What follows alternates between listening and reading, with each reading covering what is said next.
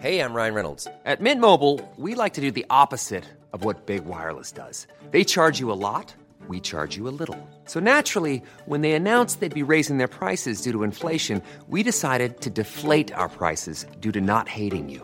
That's right. We're cutting the price of Mint Unlimited from $30 a month to just $15 a month. Give it a try at mintmobile.com slash switch. $45 upfront for three months plus taxes and fees. Promo rate for new customers for limited time. Unlimited more than 40 gigabytes per month. Slows. Full terms at mintmobile.com.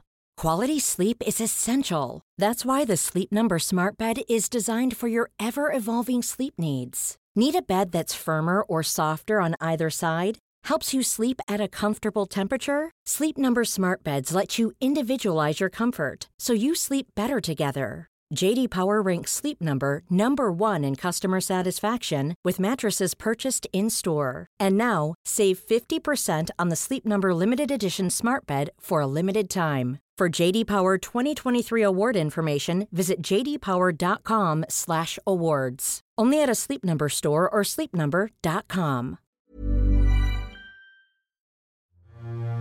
After the French defeat at the Battle of Waterloo in June 1815, Bonaparte fled his enemies closing in.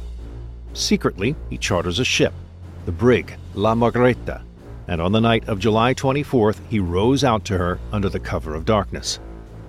After all the pomp of his impressive life, in this moment he is accompanied by just four trusted companions. One of them is a cook. How French. And just like that, he is gone from France, from Europe, and from the battles he'd fought, bound for America and his new life.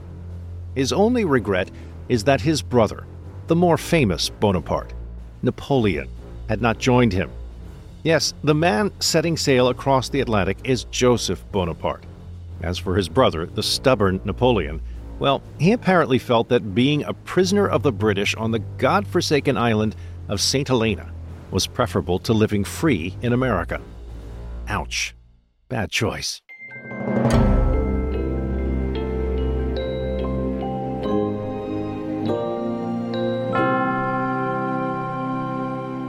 Hello and welcome. Don Wildman here, and thanks for clicking through. Welcome to American History Hit.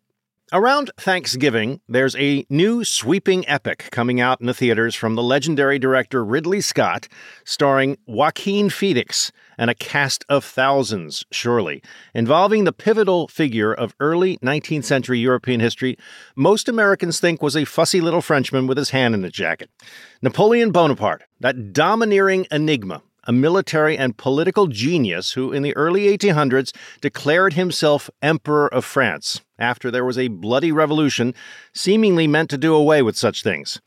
Who then, for decades and numerous conflicts, ran circles around his European rivals across the continent and picking fights with the British on land and sea until the Duke of Wellington famously defeated him at the Battle of Waterloo in 1815.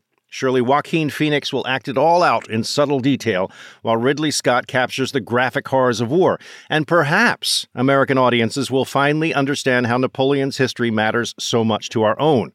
Because it really does. The Napoleonic Wars from 1801 to 1815 set the table for fundamental developments here in the United States, the Louisiana Purchase being most notable, of course. For all those years, Napoleon was a dynamic and looming presence in the world even back when news from Europe took weeks to reach our shores. And his real life biography is the backdrop for a work of historical fiction by Canadian author Shannon Selin, whose novel Napoleon in America posed a prickly question. What if Napoleon I, instead of perishing in exile as he did in May 1821, had in fact escaped his island prison and made his way to America? What if this actually happened? Well, let's find out. Hello, Shannon. Welcome to the show.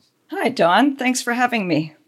Napoleon's political and military career is complicated, Shannon. I've started several biographies I've never finished. But as succinctly as I can, Napoleon's rise to power starts in about 1799 when he stages a coup d'etat in reaction to the mess that the French Revolution had become at that point. And yet, that 10 year revolutionary struggle empowered him. It had wiped out French feudalism the aristocratic power structure of France and replaced it with a purified pride in the French nation. Really, that's the big headline of the French Revolution, right? It creates the idea of the, the modern nation state we live with today. Yes, that's right, Don. And that provided an opportunity for men like Napoleon to rise to the top because a lot of the French nobility was done away with in the French Revolution. So, in the army, for example, you had a whole group of generals that disappeared. So, uh, young up and comers like Napoleon, who was an artillery officer, was able to uh, move fairly quickly through the ranks. He wasn't the only one, but there were others as well. And Napoleon certainly was a great opportunist and took advantage of any opportunity that he could exploit to his advantage. I've always wondered how he was poised in that in that position. Was it his genius of working through the ranks and so forth? I mean, how did he put himself in that place? Well, part of it was that uh, he was a very intelligent man and a soldier and then a, a, general. It was also a question of being in the right place at the right time and mm-hmm. again, uh, taking advantage of opportunities as they came up. He uh, went to military school in France and then he became, uh, his first big break was at the siege of Toulon, where mm. he commanded French forces and was able to place the artillery in a way that defeated the British, who had the sea at that area. Then he was put in command of the forces in Italy, and there he took a very ramshackle group of French soldiers, turned them into a force that was able to defeat the Austrians mm. in many places. He also was sending reports back to France that rather aggrandized his battles and his successes. so the, I mean, Napoleon was a master of propaganda, and yeah. this started early in his career and continued all the way throughout, and reflect affects his legacy today. Actually, so he um, made a name for himself. Then he was sent off to Egypt again. Didn't do particularly well there, but the reports he was sending back to France were quite glowing, and he happened to himself arrive back in France right after a victory of his at the Battle of Aboukir. The news had reached France about that. So he arrives to glowing acclaim and then uh, uses his power there as a, a famous military general, a, a, a hero of France, to enable himself to take power in a coup d'etat supported by others it's so interesting. The French Revolution really does what gets capped off by the by World War One. I. I mean, it, it kind of clears the table of aristocracy being the monarchical bloodlines, the family bloodlines, all that which had defined Europe for you know all those feudalistic centuries before is the process begins now to sort of wipe that slate clean and you end up with the modern nation state which is such an interesting and important thing for modern audiences to understand that this was a, a, phenomenon of this time and napoleon had everything to do with this. Yes very much so. He certainly did wipe the slate clean in France, at least of the Ancien Regime or the, the old French monarchy that, of course, the French Revolution had discarded. But then Napoleon really, in terms of the French state itself, he instituted a lot of measures that we see in the modern nation state and certainly are still in place in France today, where it was a much more rationalized, efficient, centralized state. He set up the system of departments with the prefects that reported back to him. He also did a lot in terms of, well, of course, the army centralization and mm-hmm. his. He was a master administrator. Oh, yes, yeah. exactly. That was certainly it. And as a result, he consolidates power, he really organizes power, and he kind of teaches the world how to create the modern nation state as we know it. America learns a lot from France. France and Britain, obviously, are the two major superpowers at this time and will continue to be so throughout the 19th century. We are really reacting to what's happening over there. So many American affairs that we learn in school as American things are really kind of reactions to European events so much of the time. At the time of his coup, French and American negotiators are working to end what we today call the quasi war between the U.S. and the First French Republic. 1798, 1800. We covered this, by the way, listeners, under the John Adams presidential episode. You might circle back to listen there. So, so we have peace at this moment between the United States and France. Also in 1802, the Peace of Amiens concludes the French Revolutionary Wars against Great Britain and the recognition finally of this new French reality, this republic. But your story in Napoleon America really has much to do with the Louisiana Purchase. Can we talk about Napoleon's role in that sale? Oh, yes, very much so. I think there's three general large areas in which Napoleon had a big impact on the United States, and this is the biggest of them. Um, of course, his decision in 1803 to sell the Louisiana Territory to the United States for $15 million. Hmm. And as you've mentioned on previous episodes, when we talk about Louisiana in this context, it's not just what people think of today as the state of Louisiana. It was a huge amount of territory mm-hmm. 828,000 square miles of land between the Mississippi and the Rocky Mountains, going up to what's today Canada in the north and mm-hmm. down to the Gulf in the south. As for why Napoleon decided to sell this, you have to go back a little bit. France had originally settled Louisiana starting in the late 1600s, but then at the end of the Seven Years' War in 1763, it ceded Louisiana to Spain, a French ally, to keep it out of the hands of the British. Canada had gone to the British. It didn't want that happening to Louisiana. So when Napoleon came to power, Louisiana was under Spanish control. Hmm. Napoleon in 1800 got Spain to cede Louisiana back to him because this was part of his grander strategy that involved rebuilding the French colonial presence in the Americas. His first step in that was actually to regain control of France's most prized colony, Saint Domingue or Haiti, which I know you've talked about in a previous episode mm-hmm. as well. What Napoleon wanted to do was challenge Britain's dominance again in the Americas and end in international trade by having the French Caribbean colonies export things like sugarcane and coffee to France, and Louisiana would provide food and lumber to the Caribbean colonies. Mm-hmm. So in 1802, when there was a peace of Amiens, so there was peace with Britain, he could get his fleet across the sea. He tried to regain control of Haiti. So he sent this expedition, which of course was defeated by the Haitian guerrilla tactics and by mm-hmm. yellow fever, which ravaged the French ranks. Meanwhile, Jefferson's administration learned that Napoleon had transferred Louisiana to France. This was a problem because the produce of the western states was exported to the East Coast and abroad through the port of New Orleans. Hmm. Spain had temporarily granted the Americans the right to navigate the Mississippi and to use the port. But with this transfer, now the Spanish authorities in New Orleans shut down access to the port's warehouses to the Americans. Hmm. So Jefferson sent instructions to Robert Livingston, our ambassador or minister to Paris, mm-hmm. to purchase New Orleans if he could. You know, try to try to get hold of the port at least. Napoleon's decision to sell not only New Orleans, but the entire territory was due to the disaster in Haiti. I think, as you mm-hmm. talked in your episode about that, he knew by March of 1803 that war with Britain was likely to resume. So he would need his forces in Europe. He wouldn't have access to the sea again. So he knew that Haiti was lost. And if Haiti was lost, he no longer had a reason to hang on to Louisiana. He didn't see any independent value to holding that territory. I mean, he said in reference to Canada, for example, that was just a matter of a few lakes or something like that. He really didn't didn't think much of this. He um, was He just willing to weather. let it go. Yeah, exactly. So he was willing to let it go. And by selling it, he could get funds for his renewed war against Britain. He could keep Louisiana out of British hands. And he also thought he could encourage the United States to pursue a policy of friendly neutrality hmm. towards France in the war that was about to come. Interesting. It had been really his great dream to create this sort of colonial empire, hadn't it? You know, and, and New Orleans would have been the capital.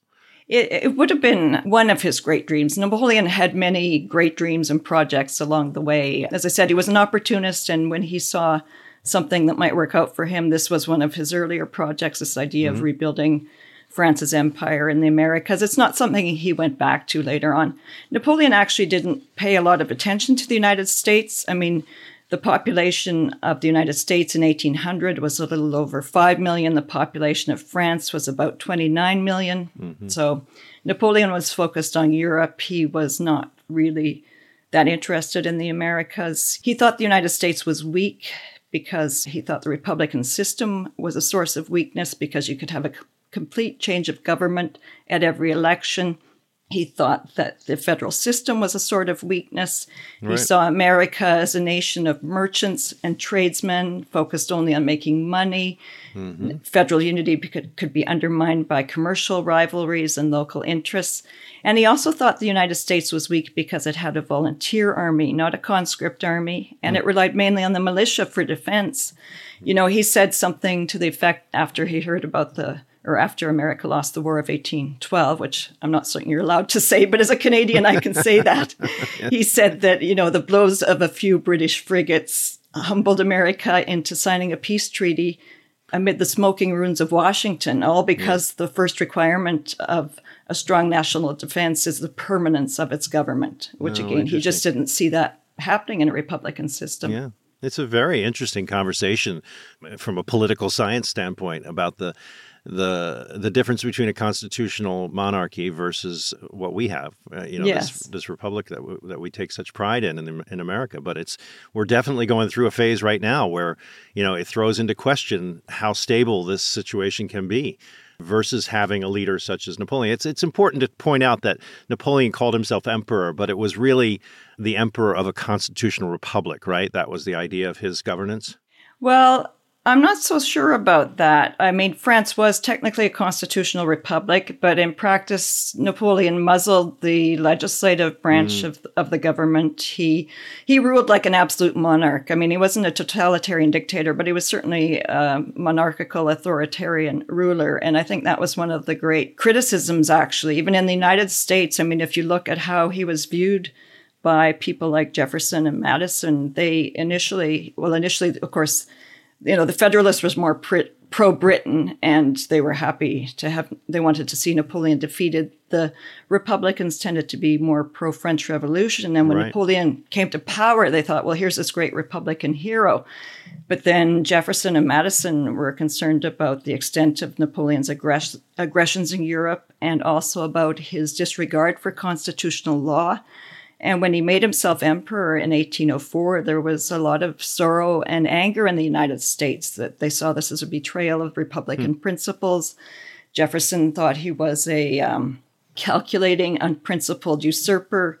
Madison grew to hate him, and I think they were all quite happy when he was defeated at the Battle of Waterloo. Right. So, Well, you're speaking to the what I mentioned before, how much of American politics in the early, really the birth of this country, had to do with the reaction to these two superpowers. You know, France and England were really setting the table for the for Western civilization in those days, and maybe still are in some ways.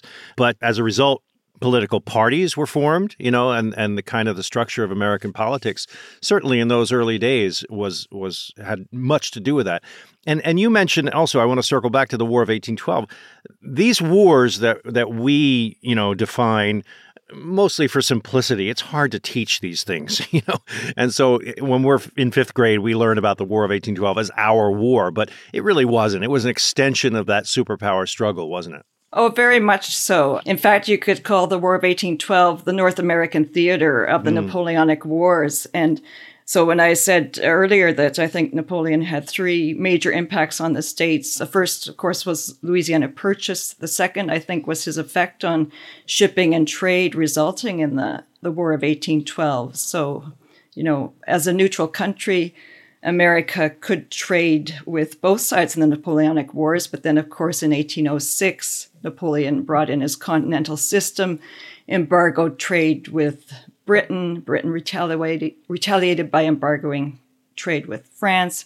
The United States was caught in the middle as a neutral country. Both sides were seizing their, searching and confiscating their ships. I think mm-hmm. between 1806 and 1812, France seized about 400 American vessels and about $10 million worth of American property. Britain seized another 400 ships or so, and of course, impressed some 10,000 Americans. You know, they claimed they were Britons, but for the most part, they were Americans, and impressed them into service with the Royal Navy. Hmm. So, so then you had Jefferson in 1807. He got Congress to pass the Embargo Act, trying to get Britain and France to respect America's commercial rights. Now, this was quite a draconian law because it embargoed all exports, it prohibited all exports from the United States, regardless of where they were going. It also prohibited imports from Britain. Mm-hmm. It was an economic disaster for the country, particularly hurt farmers, but also New England shippers and merchants. And there was so much domestic opposition to it that in 1809, Madison had to replace it with what's called the Non Intercourse Act. Mm-hmm. That reopened trade with every country except France and Britain. And then in 1810, Congress passed another bill that reopened trade with France and Britain, but said that if either country opened its trade with the United States, because of course the measure would have to be reciprocal, then the United States would put the trade restrictions back on the other country. So Napoleon jumped at this opportunity and he said, Yes, of course, I'm going to lift restrictions on, on trade with the, the United States. But he had no intention of following through with this. And meanwhile, Madison went ahead and reimposed the embargo on trade with Britain, which of course worsened relations with Britain.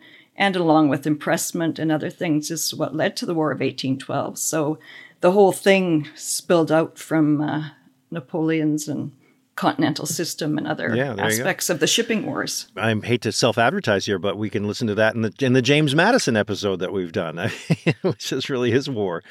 Tell me about while Napoleon is in power, France is really growing. It's uh, Paris is redeveloping. It's a remarkable time there, really, in so many ways. What did Americans think? Uh, was there a great deal of travel there, especially with restrictions dropping? There was a bit of travel during the Napoleonic Wars. It it mostly came afterwards. It was still because there was war on most of the time, and because of the, you know, from 1806 to 1812, the embargo on uh, trade. You know, any American vessel was going to be seized or searched by someone, so it was not easy to get over there. But some Americans did visit. And typical comments kind of commented on the authoritarian nature of Napoleon's rule, depending on which side they were on. You know, those who were more favorable to Britain. Right. I mean, we're not talking about tourism. I'm talking about mostly No. merchant travel and so forth. People going there to check out this market that they have to deal with, and the diplomats and professionals, of course. And they would have influenced public opinion. At this time, interestingly, I was just, you know, I, I was prompted to sort of look back and see how did Americans get their news in those days. And these are the early days of, of newspapers. Broadsides are sort of developing into something else because of the printing press and all that stuff is happening. But it would have been a lot of word of mouth what they were getting from from France. And how did that then kick over into the politics of our time as well?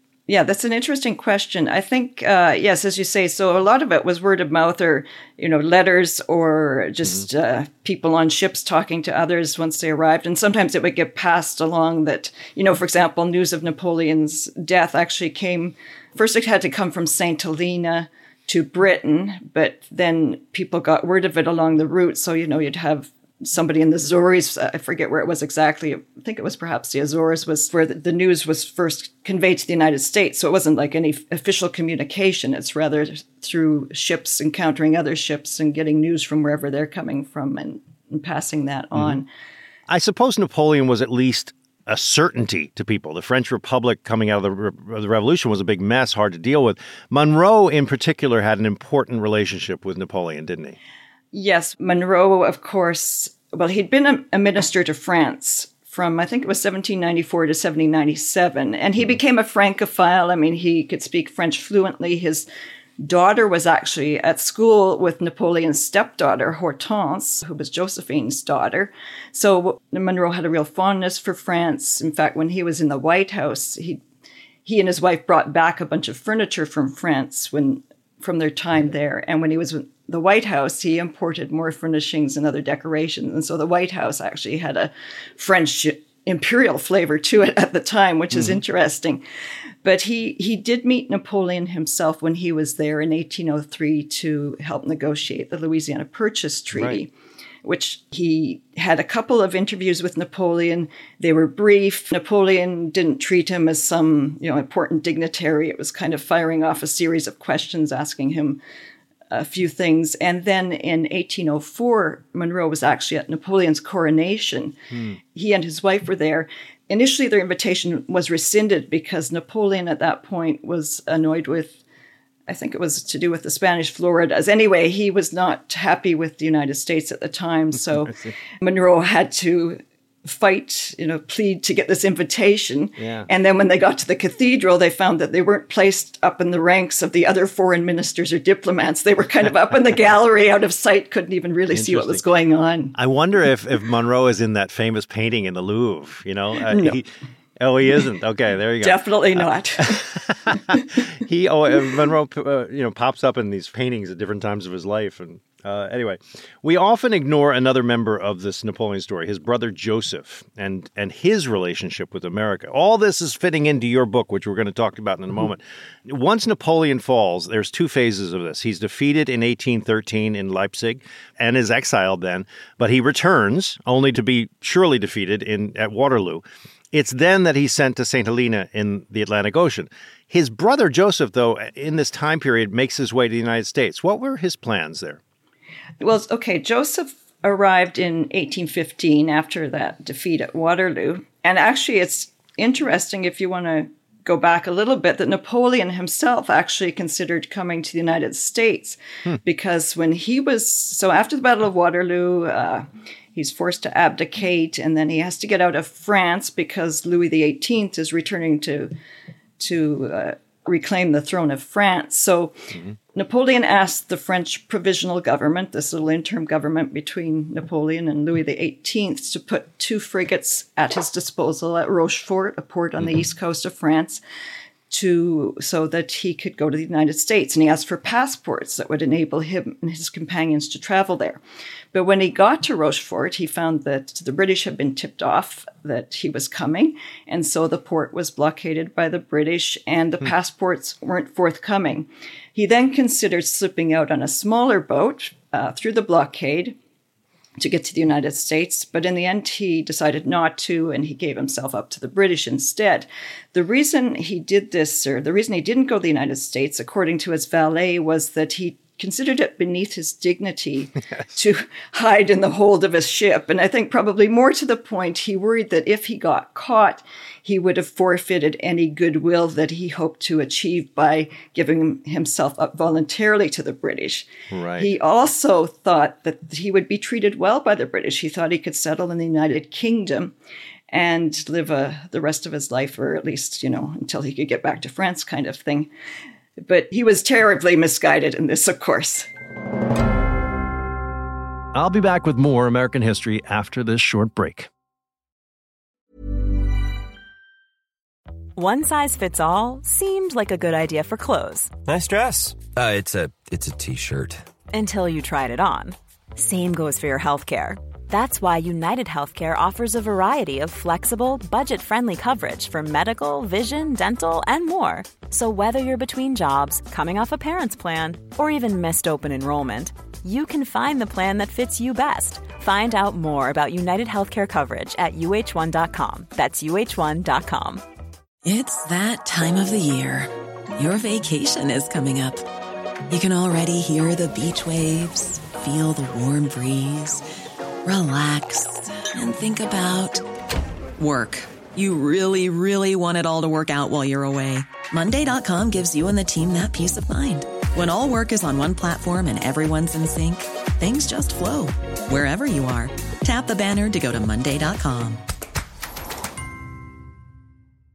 Quality sleep is essential. That's why the Sleep Number Smart Bed is designed for your ever evolving sleep needs. Need a bed that's firmer or softer on either side? Helps you sleep at a comfortable temperature? Sleep Number Smart Beds let you individualize your comfort so you sleep better together. JD Power ranks Sleep Number number 1 in customer satisfaction with mattresses purchased in-store. And now, save 50% on the Sleep Number limited edition Smart Bed for a limited time. For JD Power 2023 award information, visit jdpower.com/awards. Only at a Sleep Number store or sleepnumber.com.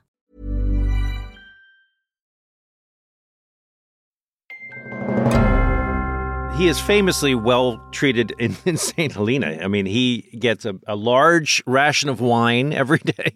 He's living the, the life of the emperor, but in this very remote place. Where is St. Helena, by the way, for listeners? Okay, St. Helena is a remote island in the South Atlantic. It's kind of between Brazil in South America and roughly, I guess, Angola mm. in Africa, and it's right smack in the middle of the ocean. I think right. the nearest island is something like 800 miles away. It's really on its own there.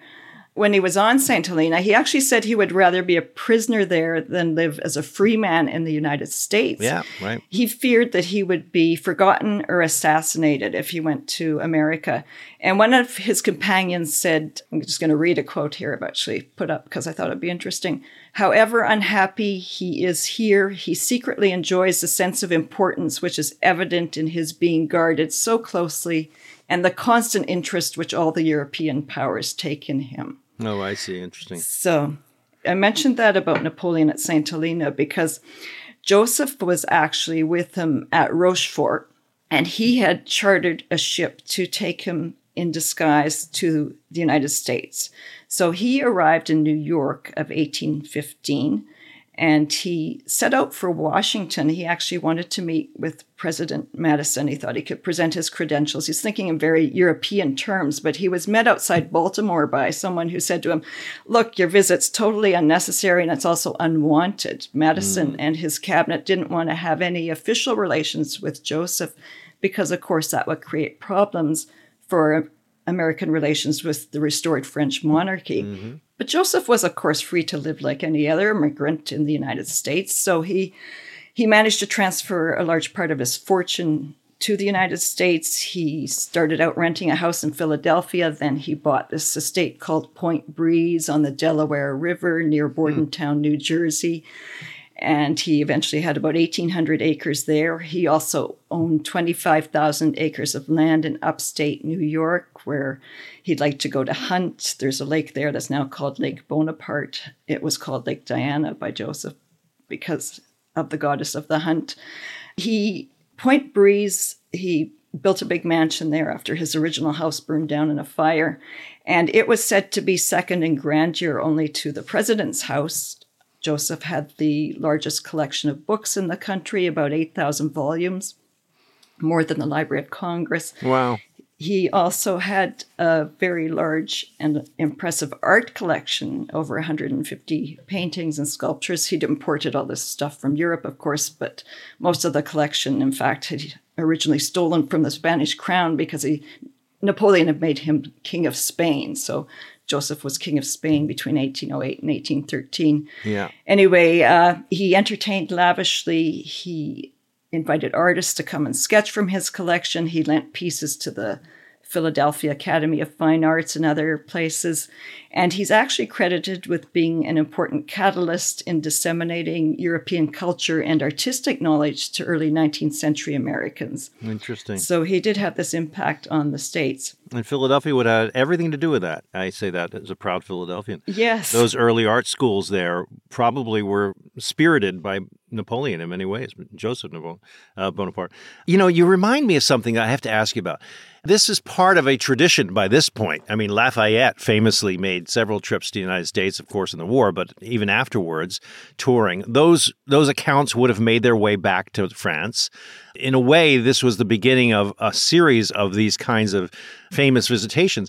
Indeed, when Louis XVI is taken into custody, there had been a whole plan, as I understand it. Maybe this is conspiracy theory, that he would have been secreted away to the United States.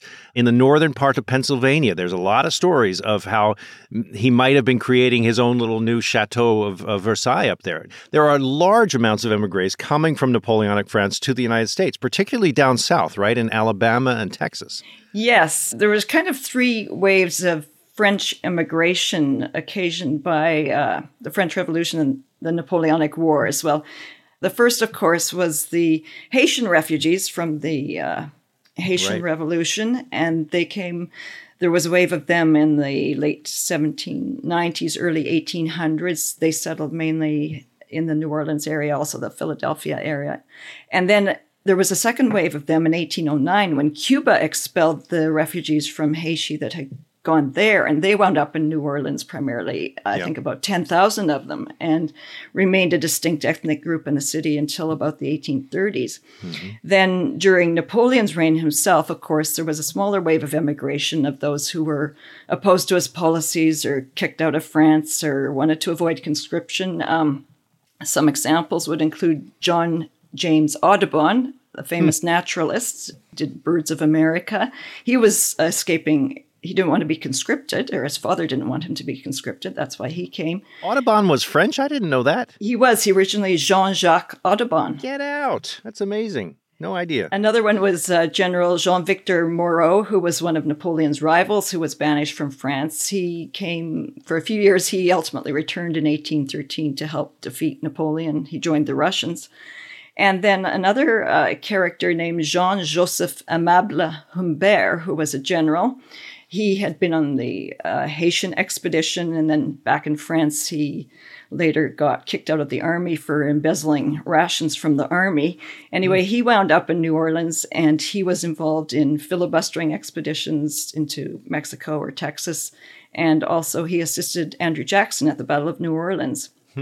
But then the third wave, and what you were referring to earlier, came after the end of the Napoleonic Wars. And this was the uh, mix of people who were just economic migrants because the, the Napoleonic Wars had driven the French economy into the ground. So a large number of French people came just looking for a new life and better opportunities there.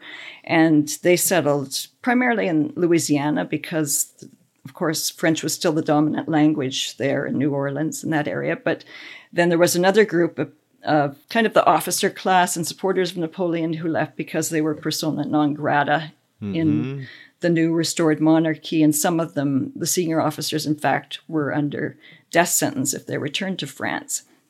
So they settled primarily in Philadelphia.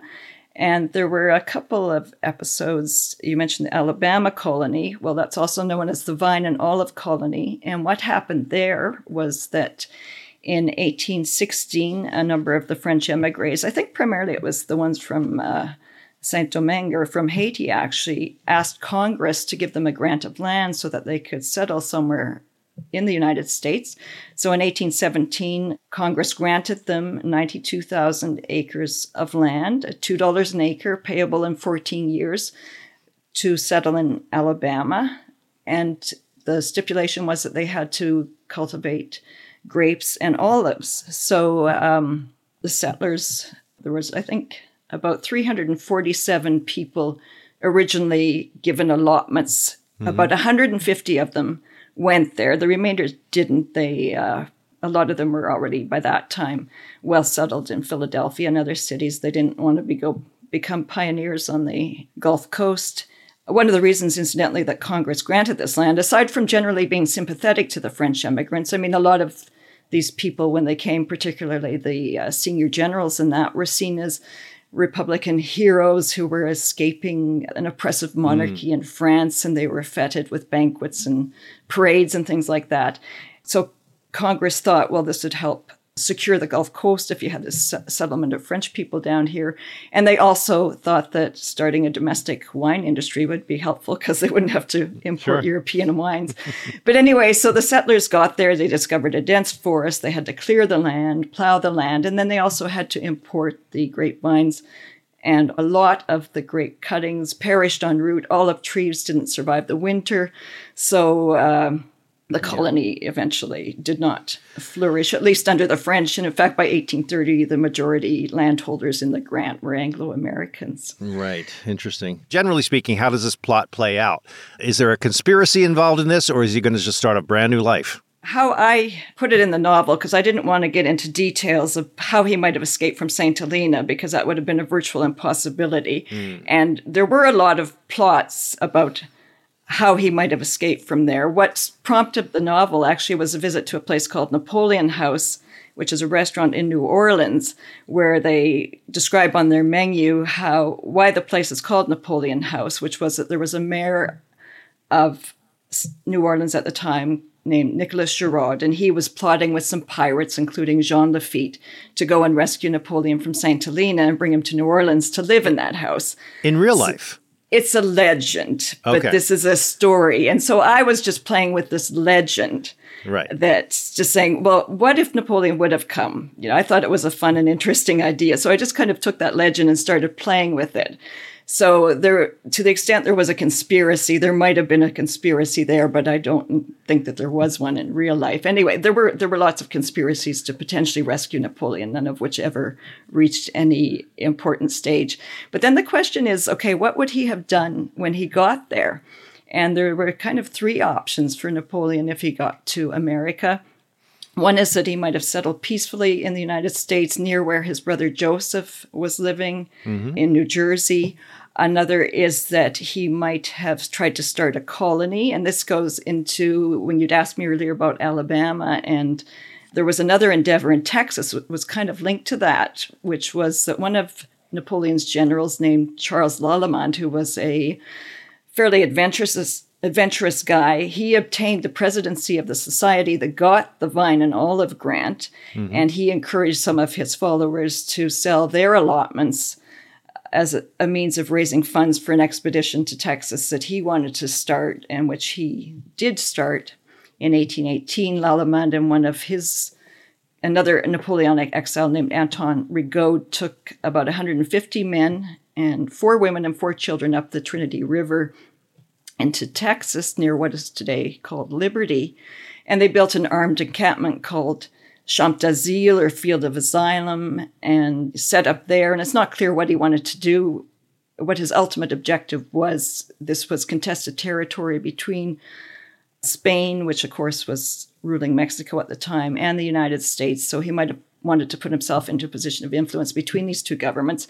Anyway, the colony eventually collapsed through infighting, attacks by Native Americans, lack of food, and the Spanish came to throw them out of there eventually. So they sailed back down to Galveston and got hit by a hurricane and eventually straggled back to New Orleans with the assistance of Jean Lafitte.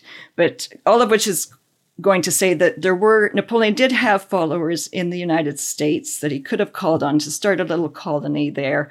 And uh, in fact, when he was on Saint Helena he, and was talking about you know what he might have done, he said that founding the core of a new homeland would have brought him new glory.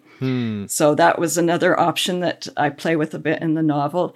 And a third option, if he had gone to or escaped from St. Helena and gone to the United States might have been that he would have decided to meddle in Latin America. I mean, when Napoleon got the news that Joseph had made it safely to the United States, he said, Well, if I were him, I would build a great empire in all of Spanish America. And of course, with all the Latin American independence movements happening at the time, that's certainly a possibility. Sure. Well, to this day, we, we celebrate Cinco de Mayo, and as you're uh, you know tipping back the tequ- tequilas, you're not. It's actually you're celebrating the defeat of the French in Mexico. Interestingly, there's Yeah, so many. exactly. There's so much there to stitch a plot together with. It's so interesting. What if he got into Canada and taken over in Canada?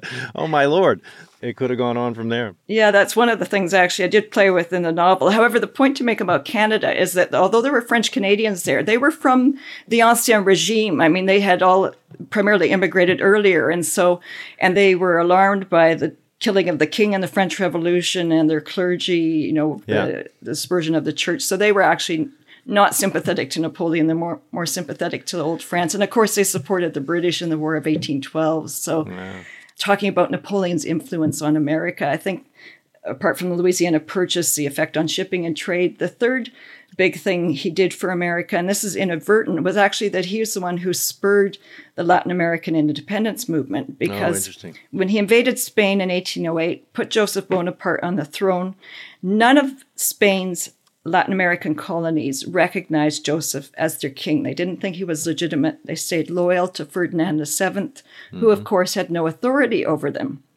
So many in Latin America took advantage of this opportunity to seek independence from Spain. And so when King Ferdinand VII came back into power after Napoleon's defeat, it was too late. The cat was already out of the bag. And all of Latin America, except for Cuba and Puerto Rico, attained its independence between 1808 and 1826. So this was inadvertently thanks to Napoleon, and that, of course, opened the door towards the United States eventually playing the dominant role in the hemisphere. I've never read something about this, but I wonder how much of a relationship between the Confederacy and the rise of the Confederacy and the secession from the from from the United States had to do with all this revolution in the world at that time. You know, whether there was this uh, impetus that would have come from knowing just down there in, in Mexico that this was happening, and certainly over in Europe. I've never understood whether there's a relationship, but I bet there is. Shannon Selin is an historical fiction writer living up there in Canada. We have been discussing her book, Napoleon in America, published back in 2014, in which the defeated emperor escapes the U.S., where he is nursed back to health by the likes of Marie Laveau in New Orleans, and all that which comes next. What's going on in your work nowadays, Shannon? Well, I'm actually working on the sequel to Napoleon in America. It's called Napoleon in Texas, and I hope to have that out next year. I also write a history blog that focuses on the Napoleonic period and early 19th century, including early 19th century America. And uh, you can find that at my website, which is shannonselin.com. Thank you so much for coming on the show. Great to talk to you, Shannon. It's a pleasure, Don. Thank you very much for having me. Hey, thanks for listening to American History Hit.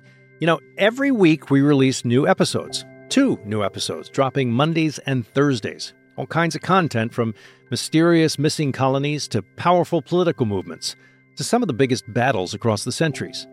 Don't miss an episode. By hitting like and follow, you help us out, which is great, but you'll also be reminded when our shows are on. And while you're at it, share it with a friend. American History Hit with me, Don Wildman. So grateful for your support. Planning for your next trip? Elevate your travel style with Quince. Quince has all the jet setting essentials you'll want for your next getaway, like European linen, premium luggage options, buttery soft Italian leather bags, and so much more. And is all priced at 50 to 80% less than similar brands. Plus, Quince only works with factories that use safe and ethical manufacturing practices.